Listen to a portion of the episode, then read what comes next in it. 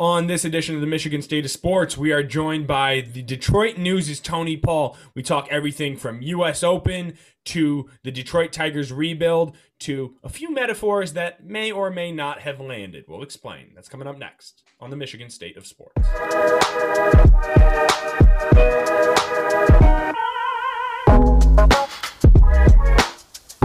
Welcome in. Happy Monday. Happy something else? No, Tony, it's uh, it's uh, we're gonna try to make this um, a positive, positive day because from hence on forward, every day is getting shorter, and I hate that time of the year. I because I just I love summer so much, but the days are getting shorter, so that means we need to deliver with the can't miss Michigan State of sports. I love it. You're right. Summer solstice, the longest day of the year, the brightest day of the year. How about we bring our best show of the year? I think we're ready to do Oh, there we go. And Tony, I know the last couple of episodes I had fallen into this. Oh, it's summer. I'd rather be golfing or boating. I didn't watch a lot of sports. Our team suck. Uh, poor me. But this past weekend, Tony, I don't want to go out and fully declare being back, but I did my best, lay on the couch, drink way too many silver bullets, watch way too much sports, eat eat bad food, for for both Saturday and Sunday. I mean, we're talking NBA, NHL, obviously the US Open, a little Tigers baseball, but it felt so good to be back immersed in sports. And and this time of year with so much going on where you got the playoffs in both the NHL and the NBA, the US Open, and I'll I'll and no matter what, Tiger baseball is always going to take some some port portion of my attention. So I don't want to again not not coming out and saying I'm all the way back, but uh, it was a, a big back. yes, it was a significant step forward. Oh, I'm back. I'm back in a couple other ways too. It was a big step forward, and it felt good to just be consumed by sports this weekend. It's been a big week for our friend Jake, and we're happy for him. And uh, and you're right, Father's Day weekend is a is a huge sports weekend. Uh, I mean, with the U.S. Open, with the Tigers, and, and you mentioned the playoffs. Uh, so I did some of the same. I was relatively tuned in as Jake gyrates on the other side of my Zoom call. Um, I was relatively tuned in, not not a, quite as good as you, but I mean, it was a big weekend, and that's why we're going to have a big guest. Tony Paul the Detroit News will join, join us momentarily.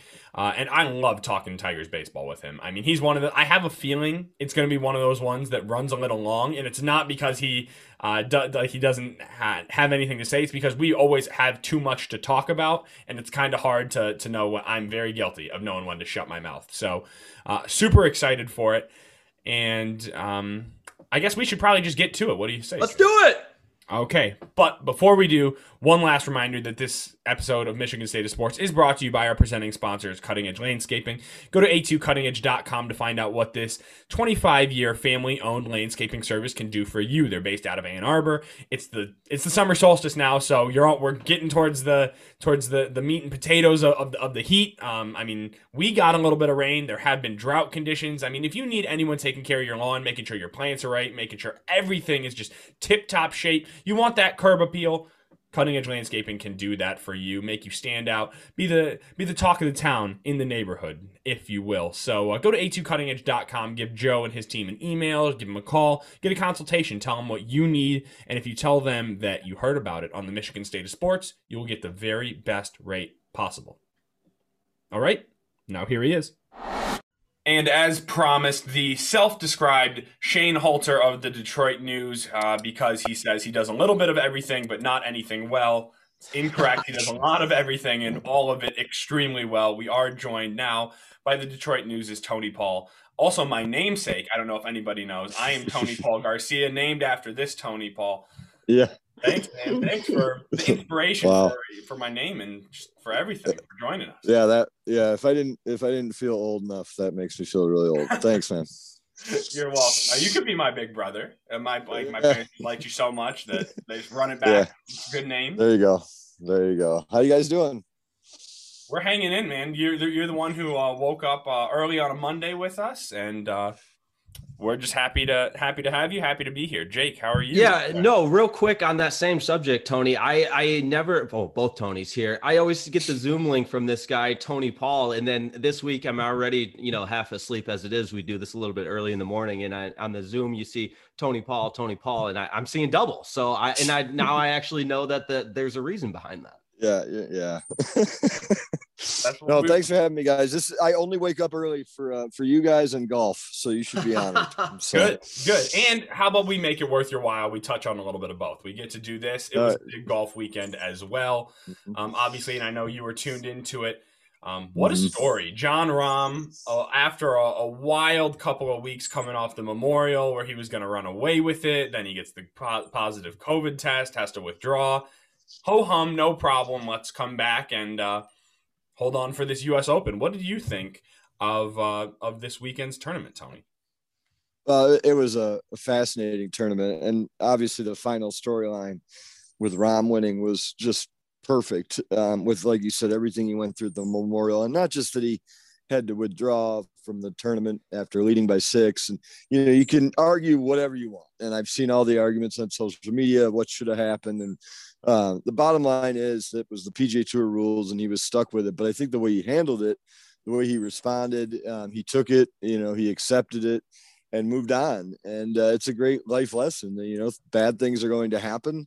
Um, in all walks of life and it's how you respond. And sometimes and he said this yesterday at his closing press conference which i thought was very fitting in that you know it's not about you know the bad stuff that happens in your life and we've all had terrible things happen uh, in in our lives. It's just that's that's life. It's how you respond and, and what you make of it and what happens next. And um, the way he handled it and the way he responded and came out to Torrey Pines with a fresh mindset and and won the darn thing for his first major was couldn't have been a better story. But um, just the whole day yesterday was fascinating. And I know we were supposed to um, do this interview last night, and I told Tony that you know eight o'clock was a little early because I wanted to watch the rest of the golf.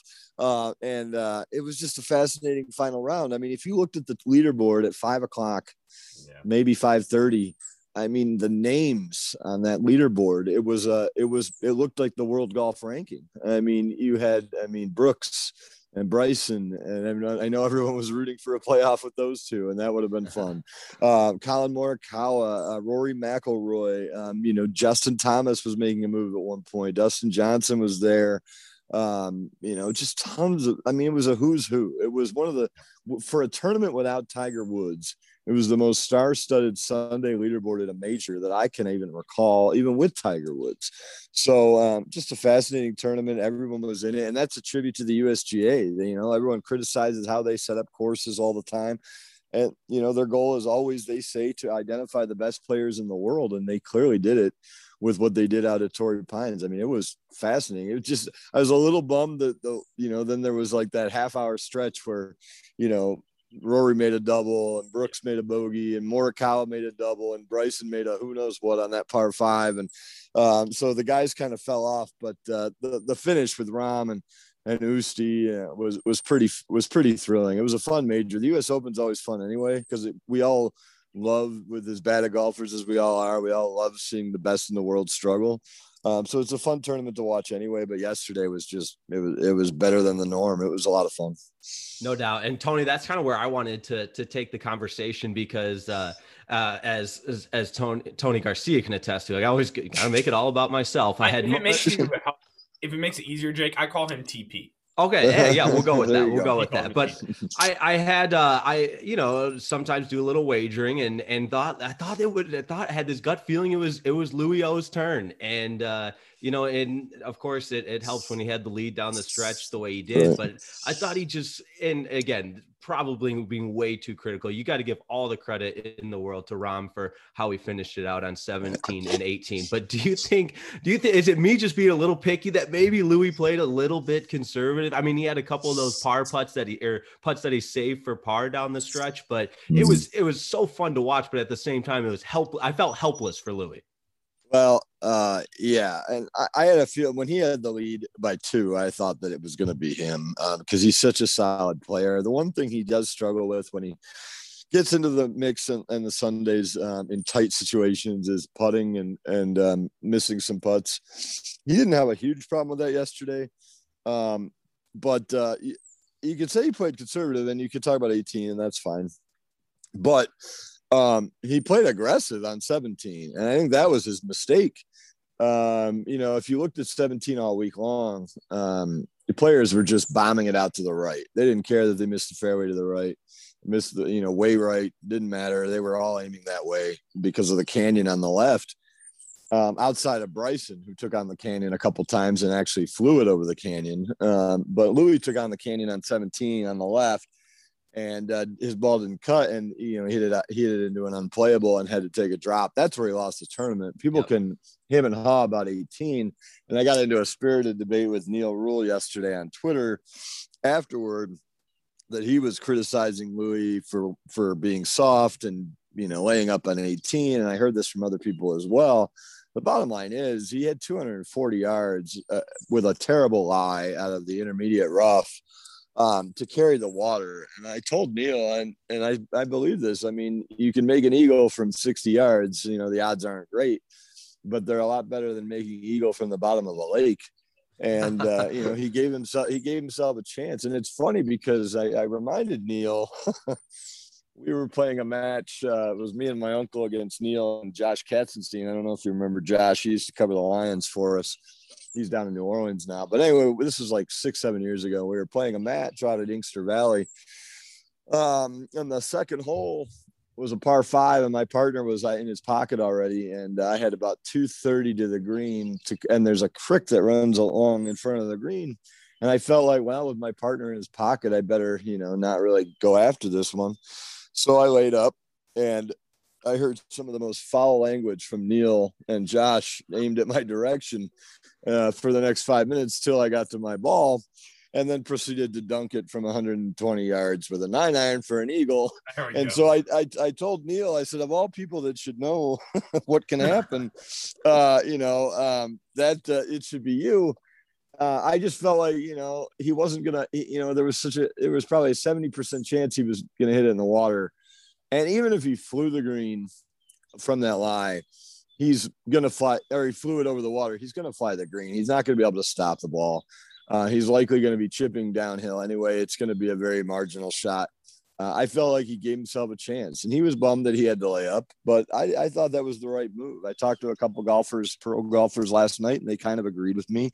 The one thing I hate that people said was that oh he was playing for the second place paycheck by laying by laying up, and um, I don't know. I mean, if I heard know, that conversation, you know, well, if yes. you see if you see the the Izod and the UPS logos on on Louis' clothing, I can guarantee you the man's not thinking about a second place paycheck.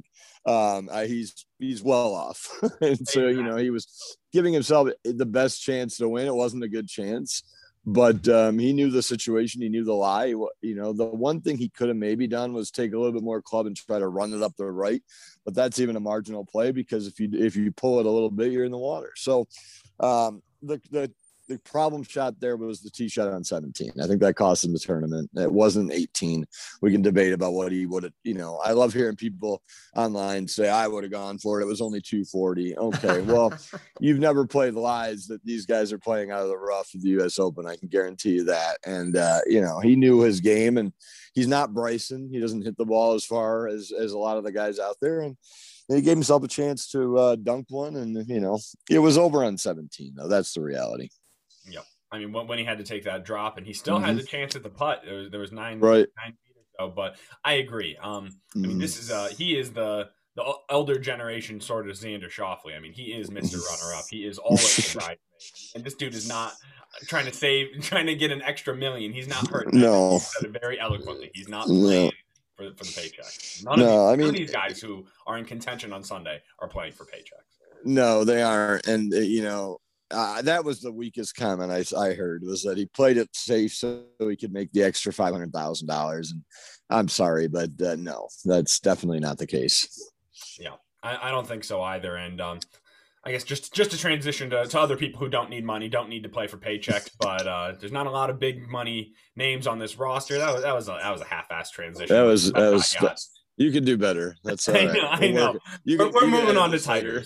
and see, okay. normally I would have been like, "Well, Tiger plays golf, and now the Tiger yeah, he's not even playing." So I had to pick one better on the fly. Anyway, things we care less about. Things we care less about. Tiger baseball. there you go. yeah, there we go. Um, I mean, you're one of our resident Tigers guy here, Tony, and um, I would, without any prompting, I want to know what you think of the first couple months of the season, and not really. We don't need to go all the way back to April, but how about since that nine and twenty three start? I mean, just what are you thinking overall?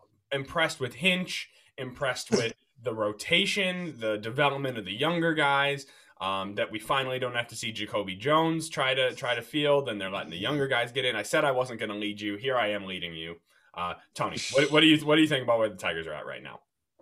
Uh, well, you mentioned Hinch. I mean, what a great hire. I mean, the best. I mean, that was the one thing that really impressed me about this Tiger team. There hasn't been a lot that it's impressed me about this front office for the last four or five years, but um, when they went out and got AJ Hinch, I mean, what a great move. Um, so, uh, no complaints there. Um, they got the best manager possible, um, which is great.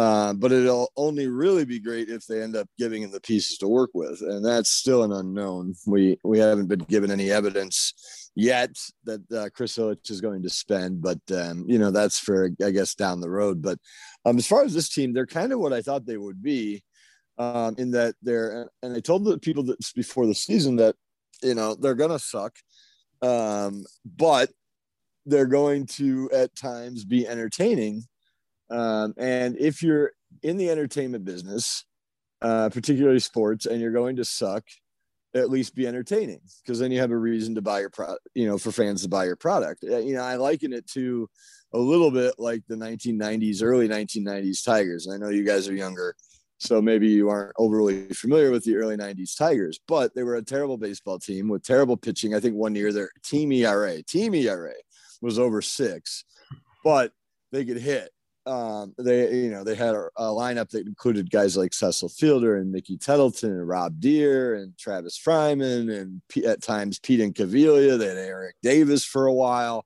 Uh, they could just hit. They hit home run after home run, and they were fun to watch. They were terrible, but they were fun to watch. Um, I kind of thought that this team would be a little bit in that realm. They don't obviously have the power, but they have some pieces that you can watch and are entertained by. And finally, after four or five years of the rebuild, or seven years, whenever you want to put the dot on the rebuild start, everyone has a different opinion when it started. Um, but finally, if you squint really hard, you can finally see some of the future in front of you. You can see Casey Mize, had another good start yesterday. Um, really has only had one bad start all year. Uh, and people, you know, were so nervous already after he had two bad starts last year. Um, you're starting to see that they have a pretty good piece here they have Tarik Skubal, they have Spencer Turnbull, they have some arms in the bullpen you can be excited about. They have a lot of good arms. Matt Manning's first start was fun. Um, you know, so uh, you're starting to see the pieces. So that's entertaining. Um, offensively, you know, there's not a ton on that roster that you that you can kind of look and say, all right, they're going to be here when this team starts contending. Although, um, you know, you are seeing guys like Candelario, uh, the Castros on occasion, um, guys that are, are, impressing a little bit. Um, and uh, and you look in the minor leagues and you see what Spencer Torkelson's doing.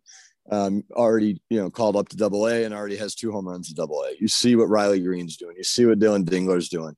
Um, so you're finally starting to get it. You know, finally starting to see these young pieces, which when you see that and uh, you see that nucleus coming together, then you start to say, all right, when are the Tigers going to start spending? And that's where the unknown is, right? Um, because Chris Ilitch, since he's owned the team, the team has been in rebuild mode. And he said he said constantly that we'll spend when the time is right without putting a timetable on it.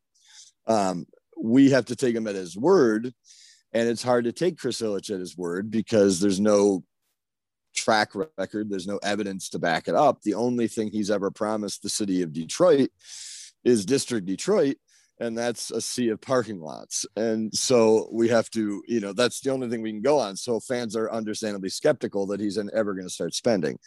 If he does, and I argued that last offseason was the time to start, but others have said it'll be this offseason. If he starts spending this offseason, you're going to start to see this team looking more like a contender next year and probably legitimately contending two years from now.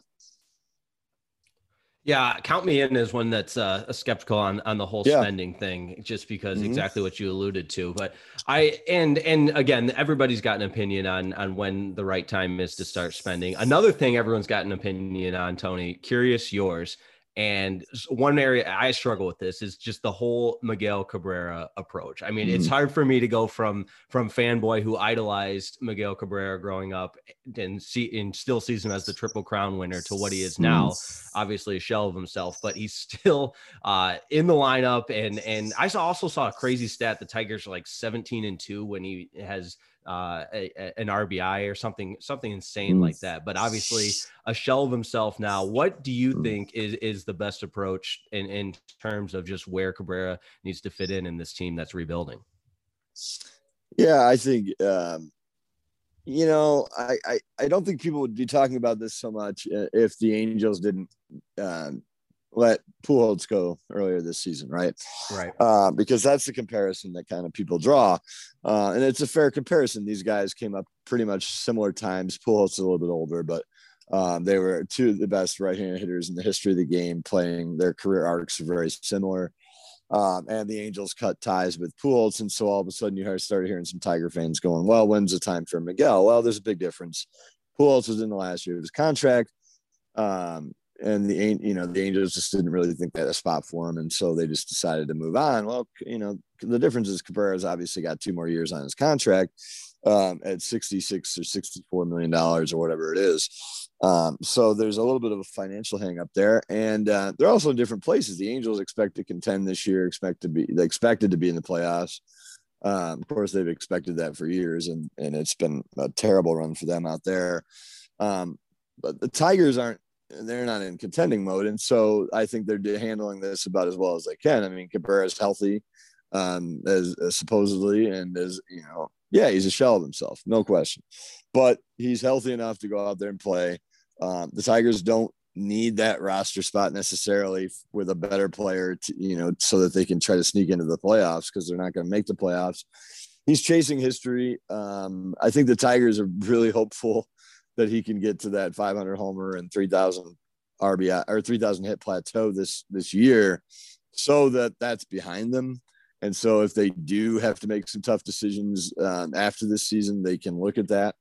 Uh, but right now, they're handling it, you know, like like any anybody should. I mean, they're not contending. Uh, people still come to the ballpark to watch him. By the way, I mean you're watching a historical player, uh, arguably, you know, the arguably probably a top three right-handed hitter in the history of the game, and they don't need that roster spot, so he they can put him out there now. If they're getting to the point next year where it's you know they think they can contend, uh, I still think it's two years away. But if they believe it's next year, they're going to have some decisions they're going to have to make. Um, I I don't think they'd cut him in spring training next year.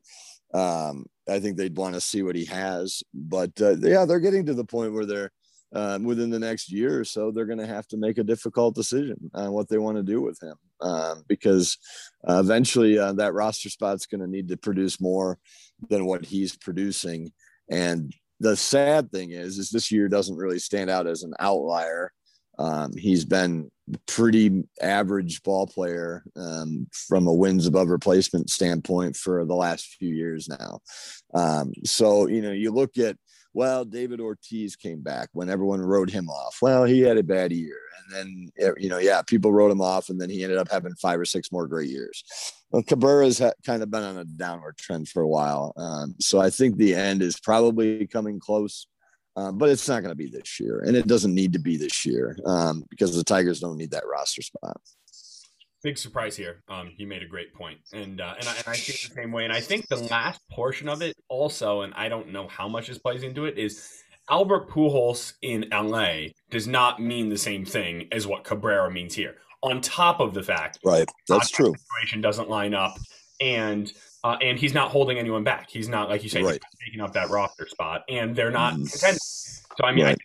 I, I, think I'm in lockstep with you. Uh, he's still the nucleus of this team, right, wrong, or indifferent. He is, and um, mm. everybody loves him, and everybody rallies around him. And if you're going to be a 10 win under 500 team, why mm. not have him still trying to give people the Adrian Beltre treat? Beltre right, and right, and you know the and the and the argument I made um, I made a comment and over the off season that kind of people ridiculed me for, which is nothing new. I make a lot of dumb comments that are very worthy of being ridiculed, but um, this one I think they took the wrong way.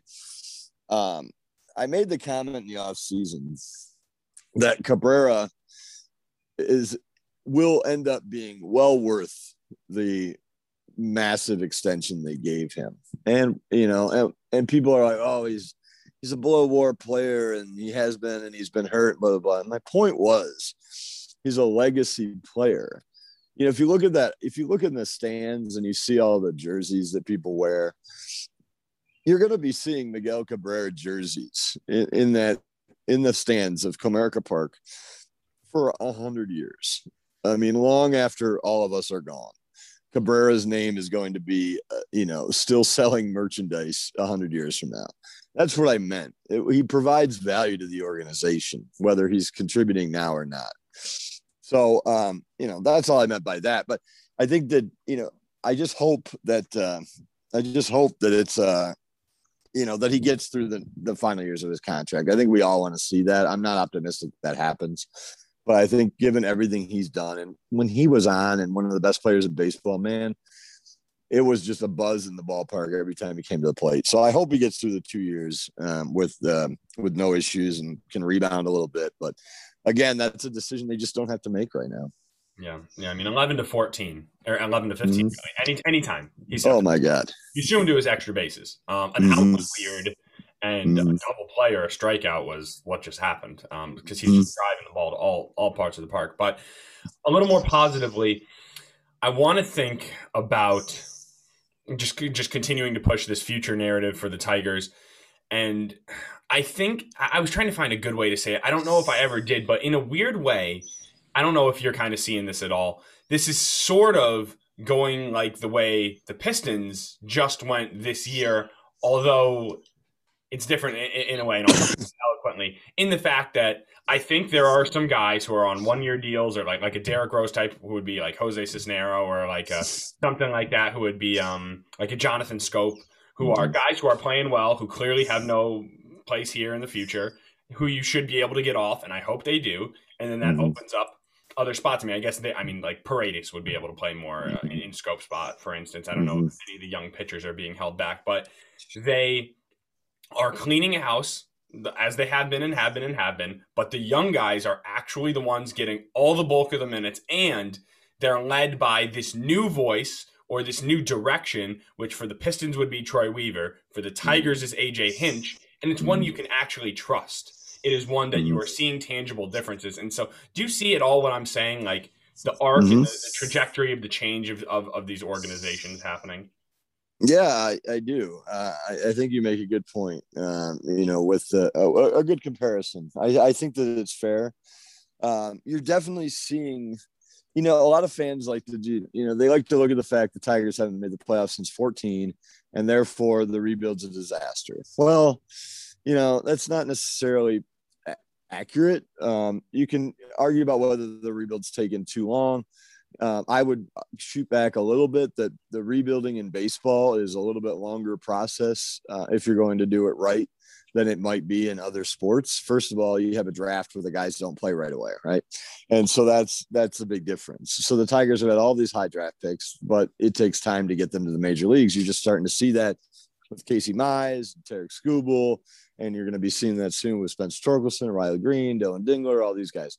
So it takes a little bit of time, but um, they you're starting to see the pieces again.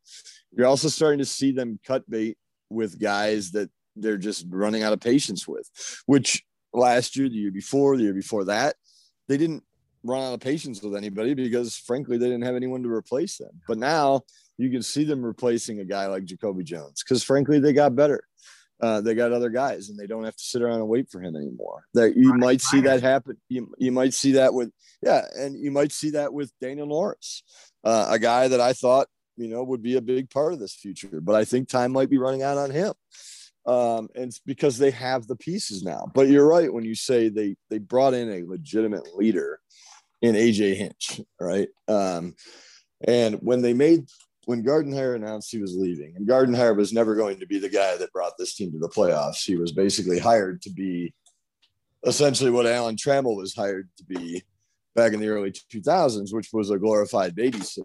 You know, keep the franchise moving. You know, don't embarrass the franchise. You know, and just get us to the next step, and then we'll you know get the guy who puts us over the top, which is AJ Hinch. And I thought um, the Tigers made a resounding statement when they hired AJ Hinch. Um, they had a manager opening, and there was clearly the best manager in baseball available. And you can argue, you know, and I have heard the arguments that when they went shopping and they hired AJ Hinch, you know, I heard Tiger fans, some of them call it, you know, oh, hypocritical. They hired a cheater, blah, blah, blah, blah, blah. well, my response to that was, look, he was given a punishment. He paid the he paid the penalty, which was a year's suspension, and that's not the Tigers' issue.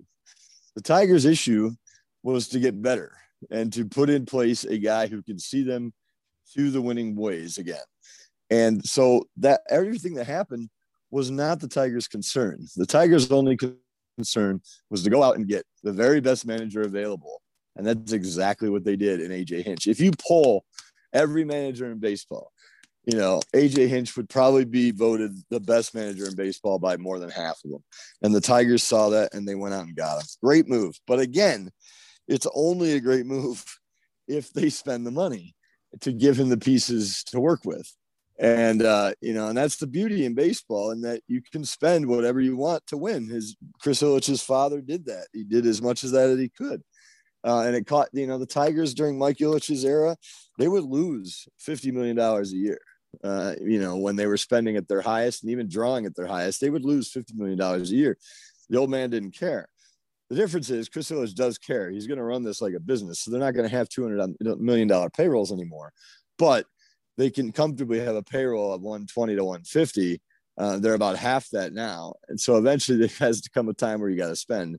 And I argued that it would be, and I'm getting off on a little bit of a tangent here, tangent here, but I argued that the right time for that would have been this past off season because for a couple different reasons. One, they had there was bargains to be had because of the pandemic guys were signing for less. So yeah, it costs you a little bit more money now when you're not selling tickets, but these contracts could be locked up for a bargain down the road if you're forward thinking. So I felt like they could have got a guy like a DJ LeMahieu and a George Springer, put them in place for when this team is ready to contend, maybe even speed up the rebuild by a year um, and get things moving when they won in 2006, everyone says it came out of nowhere. It didn't come out of nowhere.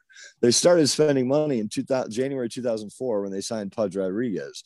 2005, they signed Magglio Ordonez. They trade for Carlos Guillen. Then 2006, they signed Kenny Rogers, Todd Jones, kind of put them over the top to mix in with guys like Verlander and Granderson and Zumaya. And all of a sudden, you got a winner. It's a multi offseason process to mesh your homegrown talent with the free agent additions. And I felt like not doing that this past off season set them back a year. I felt like they could have they could have been contenders in maybe in 2022 if they spent this past off season and then spent again next off season. Now I think it pushes you back a year, maybe even two. Yeah, I I, I see it the same way, but that also might sort of a little more naturally align with the arc of when Greene gets here, when Manning is ready, when Skubal and Mize right. are really ready.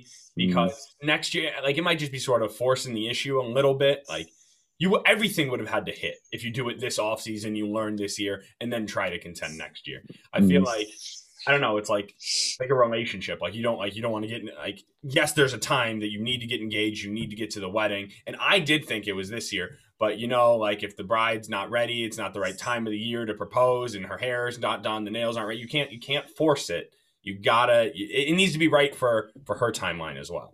Tony, that's, enough of enough of your analogies like that, man. Some we're not all in on these these analogies. Could you could you speak our language? You're more in on these analogies than you oh, were. don't don't don't even Tony Garcia. Don't even. No, I was racking my brain. Is dating my coworker easy there. I'm racking my brain trying to figure out a way to to disagree with everything TP just said. But uh, the the part that really jumped out to me when I thought you know making the move with with AJ Hinch is is almost like the the the first big move that would then symbolize okay we're ready we're ready to go right now and i i obviously i'm not a patient person i just wanted to happen now now now now now but uh, you know if if that's the first thing that has to happen and then we spend in the following off season okay okay we'll, we'll I, i'm in on that Right. No, I, I think that that's I, look. If they spend this off season, which my colleague Lynn Henning, who's in, more in tune with the team than I am, insists that a big move, possibly two, is coming this off season, then great. You know, things move in that direction, right direction. Uh, and, you know, ideally this team will be contending by 2023, I guess would be your timeline. Um, and I, you know, I'm cautiously optimistic that'll happen and uh, they can get there. Uh, but then, you know, you got the other question too, is that, you know, the guy making these moves is going to be Al Avila. And, uh, you know the track record's not strong there. yeah, now, right. Uh, uh, you know, I wrote now. To be fair, uh, and I wrote a big piece about this in the news about a month or two ago, where I kind of looked at every move he's made as general manager, right? Uh, even the small, from the small ones to the big ones. Um, people like to compare him to Dombrowski because he was Dombrowski's right hand man for so long, and it's just not a fair comparison because when Dombrowski was fired, uh, it was basically and that was in the summer of 15. It was basically the start of the changing of the guard with the Tigers and the changing philosophies. Um, some people argue that the rebuild started then because uh, you know they made a bunch of trades before Dombrowski was fired. Uh, and then that offseason, Mike Ilitch ch- kind of changed his mind a little bit and decided to give it one more go, right? And he he signed Zimmermann, he signs Justin Upton, kind of a, a half-hearted attempt to maybe get that ring before he died, uh, and it just didn't work. Um, so there's a big difference, and then you know the trading happened, and then the rebuild really started. There's a big difference between Dombrowski and Avila. Dombrowski was given all the money in the world to build a winner, and uh, to his credit, made a lot of great moves and a lot of great trades he also was the general manager during a time where it was okay to trade prospects for for star talent, right? That's the baseball narrative has kind of shifted in that regard. Most people, most G- teams don't do that anymore. And Avila has not been given a blank check. And when he has been given money, the one time, yes, he didn't spend it great um, with Zimmermann, and then Upton didn't really pan out. He played fine, but you know it was time to move on from him. Um, where you where the concern was with Avila is the trading, and you know he obviously hasn't really hit on any of the trades, the Verlander trade, the JD Martinez trade. Um, you know, the only trade he's really he's hit on really two trades: the Cubs trade for his own kid and Justin Wilson. He got uh, Paredes and Candelario, which looks like a good trade, and then you know he stole Willi Castro from from the uh, Indians for Leonys Martin, but that's really it. And when his whole roster of trading and player acquisition, it's just not a very good resume. So, you know, you can, even if you are optimistic that the Tigers are going to actually start spending, you know, there's two th- trains of thought. You have the fans that aren't optimistic, and then you have the fans that believe that you know they will spend, but then you have the guy spending who hasn't really put the track record together. So, um, you know, it's a precarious, dicey situation. Uh, and so, uh, you know, theoretically, this team will contend soon. Um, but then again, you know the track record's just not there for Avila, so it's kind of a um, you know, uh, I, I guess I'd bet your money that they're gonna turn this thing around, but I'm not sure I'd bet my money. Right. Last last thought. It seems like like a common belief is that like oh the Tigers like they did this rebuild, they went through the bottoming out, and here we are, we're on the precipice. The the step is mm-hmm. next. Really, this offseason might somehow be the biggest of the whole bunch. I mean, because now is mm-hmm. when you are actually making those big, like spending right. money, adding the names, the guys you've been talking about, and are like, oh, just wait till he's here. Just wait. Well, you're seeing it. Like the proof right. is putting, and next thing is putting. And so, right. No, it's true. I mean, the, the players are coming, the young guys, and you're starting to see that. And that's the exciting thing because the, the Tigers haven't had a farm system like this since the 70s uh, that's been this heralded throughout all of Major League Baseball. You know, it's not just one scouting service that calls this Tigers organization a gold mine in the minors. It's it's all of them. Um, and uh, even before the 2006 run, they didn't have a minor league system like this. They certainly didn't have one in the 90s. You really have to go back to the 70s where they actually had a minor league system that was this promising. Um, now, the flip side of that is you're just not going to hit on everybody, right? That's just the way it is in baseball. Um, you know, if you hit on half of your top prospects, you've done really, really well. Um, but you're starting to see that, you know, Mize is legit. You're starting to see that Skubal, you know, he hasn't had the best year, but you can see that it's there the year he had last year. You can see that with other guys. And then you look in the minors and it's just, I mean, the offense in the minors with, with Torkelson and Dingler and, and Riley Greene is so exciting. So, that's again why I said that this year would be fun, even though they're going to be terrible because you're definitely seeing the pieces. I love how you guys have the free. You're too cheap to pay for the Zoom too. I'm the same way. We got to talk uh, to upper management about that. I know, I know. We have the same issue when Charbonneau and I would do with these long podcasts with guests, and it would be like, God damn it, we're like rushing to the end to try to, you know, or we'd break, we'd purposely break it into two to try to splice it together. Yeah, we're the same way. Yeah, we gotta uh, do that. Hey, this was fun. Thanks for coming out. We'll talk. Yeah, exactly. Yeah, bye. Yeah, gotta go. Yeah, exactly. It's like the house is burning down. Gotta take care. I got some stuff I gotta do. the baby's like, crying in the other room. Yeah. Yeah, it's like Lou Brown from Major League. I got a guy in the other line about some white walls. I'll talk to you later. yeah. Um. Uh, anyway, no. Uh, I mean, as I was saying, you know, look, I think you know, compared to other teams, I think uh, you know, other teams on the rebuild, uh, they're close, and again, it's just it's just that you know the final piece. It's you know they got the guys in the majors that are that are ready, uh, and then they got the guys in the minors. Torkelson's not far, Dingler's not far, Riley Greene isn't even far for being a 20 year old. These guys are on their way. Um, you got to you got to pull the right moves in the off season, this off season and next off season when you're on the free agent market, and that's critical because as as promising as their minor league system is, and it is very promising. Again, probably the best since the 70s for this organization. Uh, as promising as that is, you still got to me- mesh it with the right moves, like what Dombrowski was able to do in putting the 2006 Tigers together. Uh, because if you don't, then all of a sudden, you know, if it takes, you know, an extra two years, three years, even four years, then all of a sudden you're starting to look at the prospect of wasting uh, a talent, you know, like uh, like a Casey Mize wasting his career. Um, with you know, it's almost like what the Angels are threatening to do with Mike Trout. I mean, they're threatening to waste his career uh, with a team that's just not a winner. Like with the Lions, you know, like Barry Sanders with the Lions. That's you know that's what you really don't want to see with the Tigers with these young guys. As as good as their farm system is, um, if you don't make the right moves on the free agent market, you you you run the very serious risk of, of wasting some generational talent. Um, imagine if they didn't pull the right moves you know, when Verlander was in his prime. Yeah. You know, I mean, what a waste that would have been, right? Uh, and so that's that's the big concern. Uh, but uh, but we'll see. We're not, you know, I don't think it's panic time yet. I think, like I said, that you know, this last off season would have been better to get things going, but the next two off seasons are going to be critical, and it'll be very interesting to see what they're able to do. I'm with you fully, and I think I, I know Jake and I have talked about this at length at times, and I think we both are. I mean, I really wish something had happened this year, but next year it, the rubber has met the road. And there's always next year, guys. There's always next year. that's, that's, what, that's what we keep telling people. Um, all right, Tony. Well, thanks so much for joining. Uh, we appreciate it. We know you were a good guest because we had to start up the Zoom again, so we went two. And whenever that happens, it's because we, we don't want to let you go. So thank you uh, as always, and uh, we'll get you on here again if if uh, if you're willing or whenever. Absolutely, absolutely. Thanks, guys. Enjoyed it. Thanks, TP. Right. We'll talk to you soon. Thanks as always, that was Tony Paul, one of the best in the business.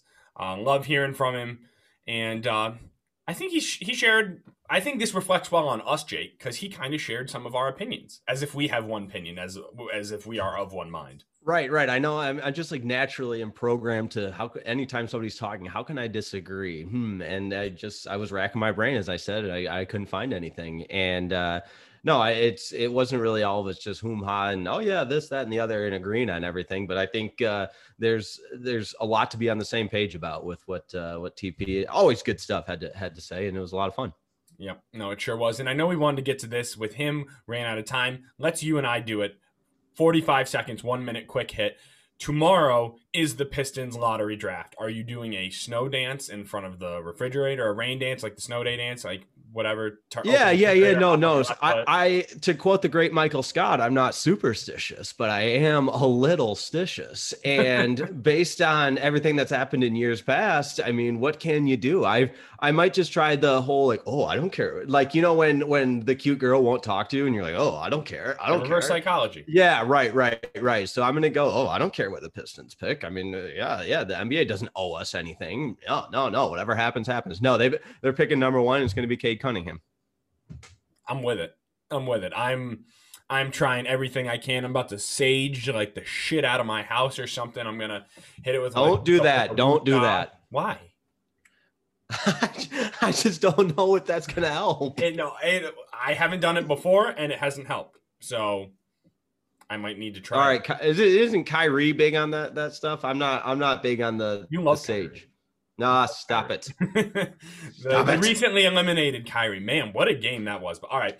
Yeah, No a couple no of game sevens. Oh yeah, speaking of I I feel this is a great place for this. I feel so vindicated about what has happened to the Sixers because for years I Oh, have yeah. shit down Ben Simmons' throat. And Good. and I don't want to be too hard on them because like they are all people and the more you see these athletes coming out with mental health issues and these things and like yeah I, we're not going down that whole road but I just want to be sensitive he is a person and it probably is a lot to have millions of people riding on you and then shit all over you however you're paid 30 million dollars a year to do a job and you didn't do it so he's scared. He's scared of the basketball hoop. You need to He that that last possession down stretch. I've down, never down the seen a quote unquote superstar who's worse in my life. And I've been right about this since he was at LSU and people told me he was going to be the next LeBron James. I said, no, as sure as shit he's not. Yeah, well, that, that's. I mean, kudos to you and just credit to you all the way. Because in that same sentence, you said shit down his throat, and I'm gonna be nice and not, and I know he's a person too, and and be sensitive. So